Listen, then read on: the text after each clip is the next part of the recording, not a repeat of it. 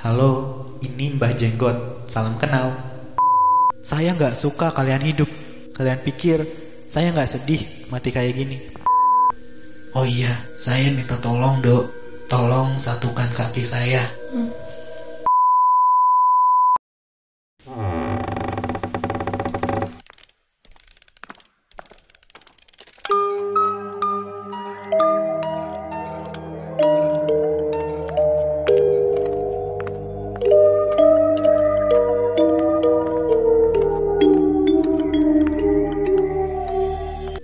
Selamat datang kembali, welcome back to podcast semi horror.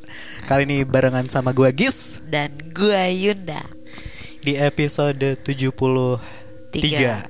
Episode 73 kita akan membacakan sebuah cerita dari Mbak Miftah kalau nggak salah ya. Mbak. Miftah. Dan kita 2023 udah memasuki bulan Maret ya. Betul sekali. Dan nggak terasa seminggu lagi kita akan memasuki bulan Ramadan. Alhamdulillah. Kalau dilihat dari kalender pemerintah, pemerintah. ya. dan di situ ada tanggal merah juga ya, Iya, ada tanggal merah. bertepatan dengan hari, Hari raya Nyepi Hari kalau nggak Raya salah. Nyepi. Di tanggal berapa ya? Dua dua kali. Nggak ya tahu lah, di pokoknya. minggu depan, Ha-ha. minggu depan. Wow wow wow wow. Tapi kalau dari kalender pemerintah tuh kebanyakan orang awam Mengikuti dari kalender pemerintah. Hmm. Tapi di Indonesia tuh ada yang mulai duluan, ada yang mulai kadang Hamin satu, eh H plus satu atau H plus dua dari penanggalan pemerintah karena beragam aliran. Aliran. ya gitu. Tapi belum fix ya, belum fix seminggu lagi karena kita harus menunggu sidang isbat dulu untuk melihat Hilalnya. setelah melihat si hilal, hilal itu Ramadan ya. harus terlihat minimal Eh kalau nggak salah Ti- tiga, derajat. tiga derajat ya Mm-mm. dari sudut dari apa biasanya ngeliatnya tuh pakai apa sih teleskop ya eh Eh, trop eh, apa ter- sih Teleskop teropong kali ya? Teleskop kayak- bener ya Oh, nggak kalau mikroskop kan untuk Oh iya. melihat benda-benda kecil- makhluk kecil-kecil. kecil gitu kan Eh, by the way kita udah berapa tahun ya? kita udah memasuki tahun akan memasuki tahun ketiga di 2023 ini masya allah Masya Allah sekali dah dan kita baru notice bulan Ramadan di tahun ini. iya sebelum sebelumnya di season sebelumnya kita tidak menotis gitu bahwa ada hari-hari besar Mm-mm. dan peringatan Kita juga mau mengucapkan banyak-banyak terima kasih kepada listener yang sudah setia mendengarkan podcast Semi Horror dan terutama yang dari awal. mungkin langsung aja ya kita bacain Yes. cerita. terlalu nyanyi nyanyi ya ini. Ya, assalamualaikum. Waalaikumsalam. Ceritaku berawal dari pengalamanku di awal tahun masuk perguruan tinggi kesehatan. Mahasiswa baru diwajibkan untuk tinggal di asrama yang telah disediakan oleh pihak kampus. Kami mahasiswa baru tak tahu bahwa setiap ada orang baru yang menempati asrama tersebut selalu ada penyambutan dari mereka Hmm. dalam tanda kutip penghuni asrama yang sebenarnya. Nah, setelah ospek selesai, kami menjalani hari-hari seperti layaknya mahasiswa pada umumnya. Tapi malam itu salah satu temanku begadang. Bukan karena sedang mengerjakan tugas, tapi dia sedang asyik dengan ponselnya. Terus tiba-tiba dia dengar suara orang yang lagi nangis. Dia baru cerita paginya ke aku dan teman-teman yang lain kalau semalam dia mendengar suara tangisan. Kami pun agak kaget sebenarnya dan takut juga karena dulunya kampus kami itu bekas tempat penitipan bayi. Oh. Dua hari kemudian ketika aku sedang di kamar sendirian nih. Karena roommate-ku lagi pulang kampung. Nah aku sengaja nih pasang alarm jam 1 dini hari. Niatnya mau nonton film, mau streaming. Tapi ketika aku bangun dan mematikan alarm Aku mendengar suara tangisan Aku penasaran dan coba mencari sumber suaranya Aku keluar kamar dan menempelkan kupingku di setiap pintu kamar untuk mencari suara itu. Pertama aku cek depan kamar aku, tapi nggak ada suara orang nangis. Kemudian aku cek ke samping kiri dan kanan kamarku Sama aja, gak ada suara orang nangis Akhirnya aku pun balik ke kamarku Dan aku mendengar suara tangisan itu lagi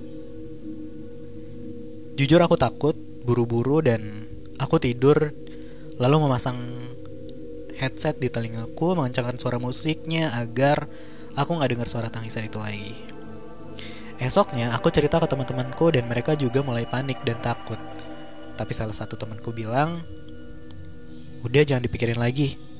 Mungkin kamu salah dengar kali. Kalau enggak itu suara film yang kamu tonton kali. Akhirnya aku nyoba berpikir rileks dan gak panik. Tapi gara-gara kejadian ini, hampir setiap malam aku selalu tidur pakai headset dan muter musik agak kenceng supaya nggak dengar suara tangisan itu lagi. Pagi harinya sekitar pukul 5, temanku bilang kalau dia bosen dan dengan uh, tatanan kamarnya salah satu temanku bilang ya udah kita nanti tata ulang kamarnya aja pas jam istirahat sekarang kita siap-siap berangkat kuliah dulu. Nah saat jam istirahat mereka balik ke asrama dan menata ulang kamar. Lemari yang awalnya berada di pojok mereka geser ke arah jendela. Kemudian mereka makan dan sholat lalu balik lagi kuliah.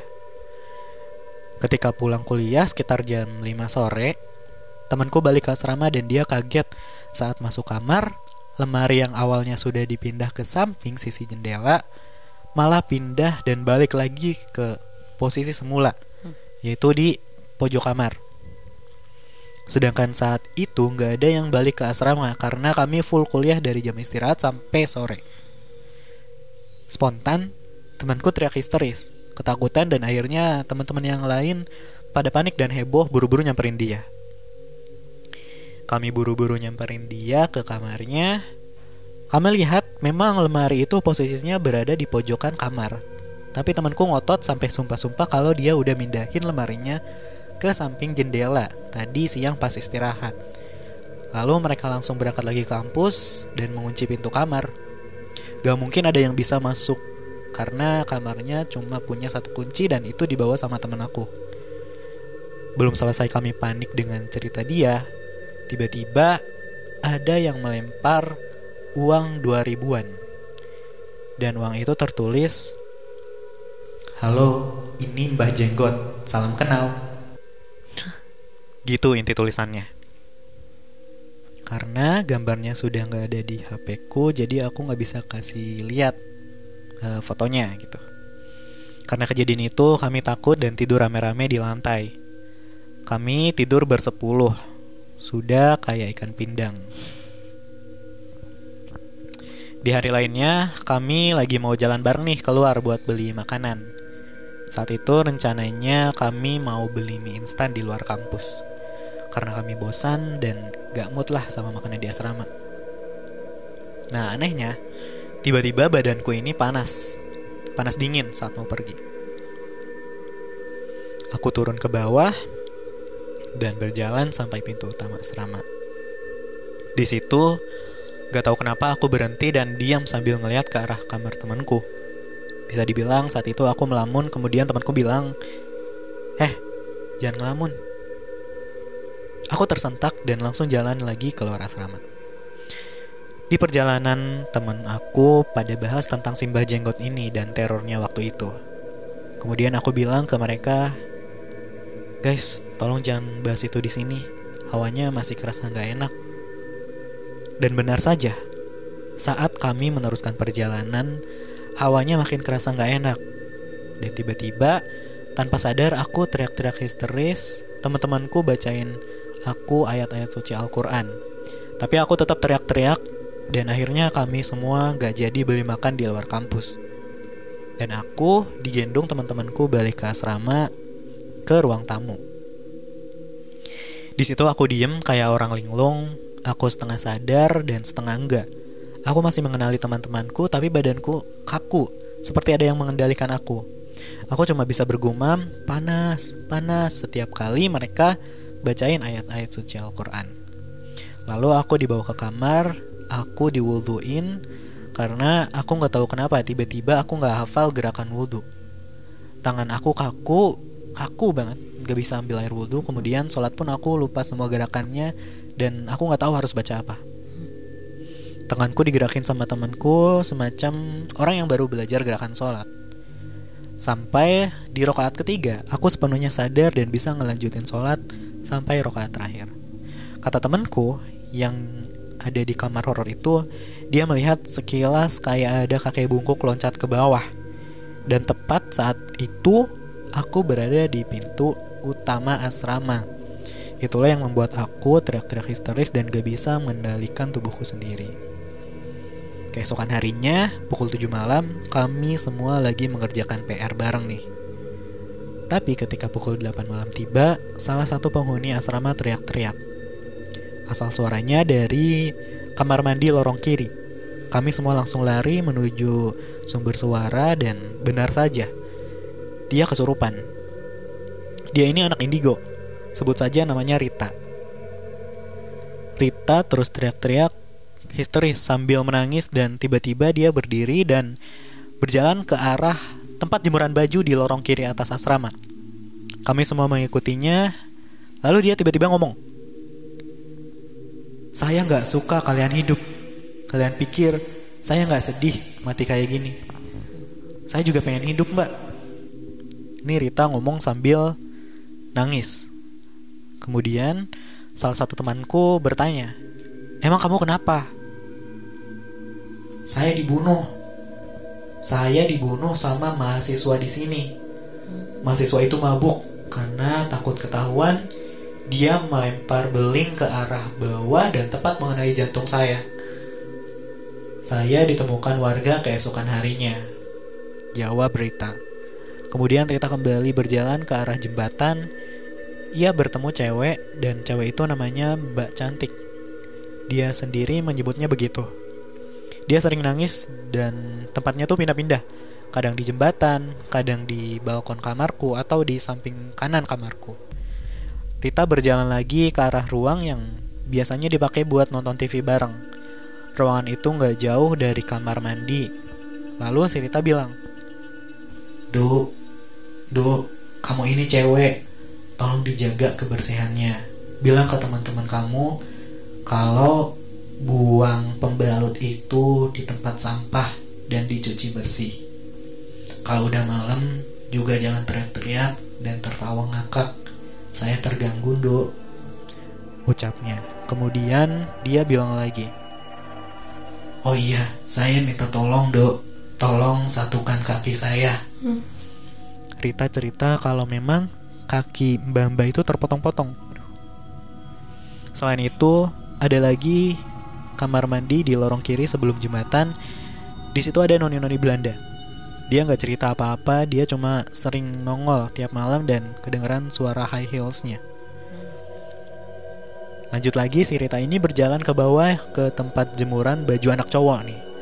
Di sini tempat Mbah Jenggot itu. Mbah itu sudah seperti leluhurnya di asrama. Dia nggak suka barang-barang yang berbau menyengat. Menurutnya, katanya, menurut cerita katanya ada salah satu temen cowokku yang lagi nyuci celana nih, celana dalamnya tuh nggak bersih. Dan Mbah Jenggot itu juga cerita kalau uang 2000 itu memang dari dia, tapi yang menulis tulisannya itu noni-noni Belanda pakai nama Mbah Jenggot. Kemudian yang melempar uang itu ke arahku waktu itu ya si mbak-mbak yang dibunuh itu. Di sisi lain, aku sama teman-teman aku baca Yasin di kamar, gak berani keluar. Aku dilarang keluar kamar karena takut aku bakalan ketempelan lagi. Tapi karena aku bandel, aku keluar kamar dan masuk ke kamar temanku. Jadi di hari di hari itu tuh si Rita kesurupan lima penghuni asrama secara bergantian dari pukul 8 hingga 10 malam. Bagiku ini pengalaman yang sangat menyeramkan bagiku yang pernah aku alami. Jadi memang setiap tahunnya mahasiswi baru itu yang tinggal di asrama selalu disambut oleh mereka dalam tanda kutip. Tapi dua tahun ke depan kejadian tersebut e, berangsur-angsur berkurang. Dua tahun berikutnya lah. Dan hanya menjadi sebuah misteri. Sekian cerita dariku. Terima kasih. Sekian. ceritanya jelas, padat dan Iya, singkat tapi mendalam. padat tapi Eh, semuanya mencakup kayak, semuanya tuh diringkas secara kita ngerti jadi Nah. si yang ngebacain dan dengerin pun kalian pasti ngerti. Iya, iya. Jadi ini cerita waktu dia tahun pertama dia di kampus, dia serama gitu. Dan dia disambut oleh mereka penghuni asrama yang sebenarnya. Curik. Wah itu wah, nggak kebayang sih Rita capeknya itu dari jam 8 sampai 10 malam itu di dia Di- kesurupan dirasukin terus ya. hmm, Si lima penghuni asrama. Mm, Wah tiba-tiba teriak si Rita ini ya ada nangis terus teriak lalu disamperin sama si teman-temannya. hmm, si yang cerita ini. Gak kebayang tapi kalau dia teriak la la la la Rita Sugiarto. oh, Rita Sugiarto. Beda konsep itu. Gile. Berarti yang sebenarnya si Mbah Jenggot ini dia nggak bisa nulis, cuman yang ngelempar koin emang dia, tapi yang nulisnya si Noni Belanda ini ya. yang ngelemparnya itu si Mbamba. Oh, si Mbah cantik. Iya, si Mbamba yang dibunuh. Ah, ah, ah. Eh gila ya si Mbah Jenggot kena ini. dolim, domba. dolim. Adu domba. ya kan? Eh, Bener-bener. Anjir, Eh, berani-beraninya ya mereka eh mengatasnamakan Leluhur dia. leluhur atau ketua di asrama, asrama itu. itu. Gila.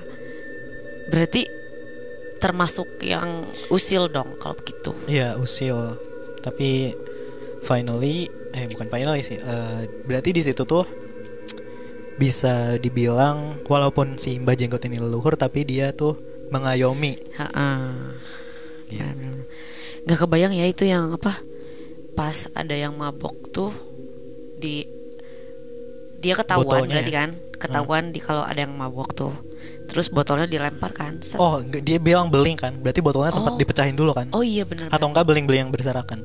Bisa Tapi jadi. kayaknya botol minumannya deh. botol minumannya dipecahin, tak terus dilempar. lempar ke bawah kena jantung langsung Ih, posisinya gimana itu ya? Maksudnya bisa langsung kena jantung.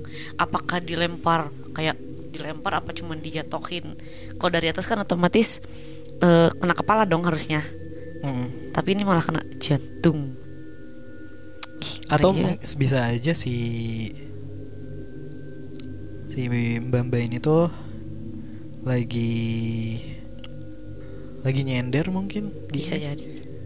Atau, atau enggak setan lagi pun bisa mereka ya cerita oh bener. Bisa aja. Karena setelah eh, banyak gue tonton di jurnal Risa itu banyak setan-setan yang kayak dia eh, iseng iseng ke kita ke manusia Hmm. minta tolong kalau emang benar-benar dia tuh tersakiti. Padahal dia sendiri yang menyakiti dirinya kayak bunuh diri. Tapi dia eh, seolah-olah mereka ya cerita kayak Hmm. gue tuh dibunuh eh, tolongin gue dong buat selamat dari tempat ini. Terus lama-lama dia ketawa. Ternyata dijailin lah itu si manusia. Gitu biasanya bisa. sih. Ya udah pinter lah sekarang. Mungkin bisa dapat piala Oscar ya. atau enggak apa? Di Oscar. Indonesia tuh Am- awards. Eh, award AMI Award AMI Award. FFI Festival Ya. Film Indonesia. Dengan perkembangan film-film horor di Indonesia mungkin bisa diajak buat ikut. jadi cast. Bisa jadi.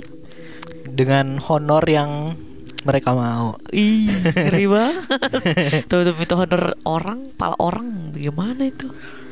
Wah, eh, itu dia cerita dari entah. Mbak Miftah Terima kasih.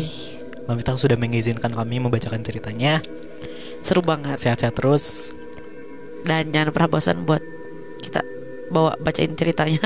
ya listener juga jangan pernah bosan buat dengarkan podcast Ami Horor buat eh, sobat mirror listener Nah. buat sobat mirror yang pengen Kirim cerita mm-mm, atau punya cerita. membagikan ceritanya di podcast Ami Horor boleh DM aja di Instagram at podcast Semi Horror atau ada di Twitter at pod underscore Semi Horror. Atau di Instagram juga bisa klik link yang ada di bio nanti kalian bakal ada tulisan eh, bakal nemuin tulisan kirim cerita di sini di Ya. situ. Kalian tinggal tuliskan lengkap cerita kok. kalian. Jangan lupa juga subscribe channel YouTube podcast, Podcast Semi Horror. Dan nyalain lonceng notifikasinya tentunya biar nggak tidak pernah ketinggalan ketinggalan. episode baru dari kita. Betul. Terus jangan lupa juga share, like, komen kalau misalkan ada eh, apa nih yang mesti kita eh, Bahas atau bahas. bacain gitu. Iya, betul. Dan di season 3 ini podcast Semi Horror bakal ada konsep baru. Seperti apa konsepnya? Ditunggu aja. Makanya di subscribe. Dan jangan lupa juga di follow Instagramnya biar standby kita kayaknya bakal update di story gak sih? Gimana Pasti, nanti? pasti, pasti, pasti Oke. di story pasti update dan kita bakal sering juga konten di TikTok. Nah, Nanti stay tune aja. nanti kita Lalu jangan lupa juga follow kita di Spotify dan Yoi. sekarang di Spotify bisa kasih rating. Jangan lupa kasih rating bintang 5. lima atas pesanannya. Betul. Oh, jol kali ah. Ya pokoknya selalu bersama kami lah gitu. Dan kita juga tidak pernah bosan untuk mengingatkan selalu untuk selalu stay safe, stay healthy and Stay with podcast podcast semi horror. horror. Dadah. Tadi ke record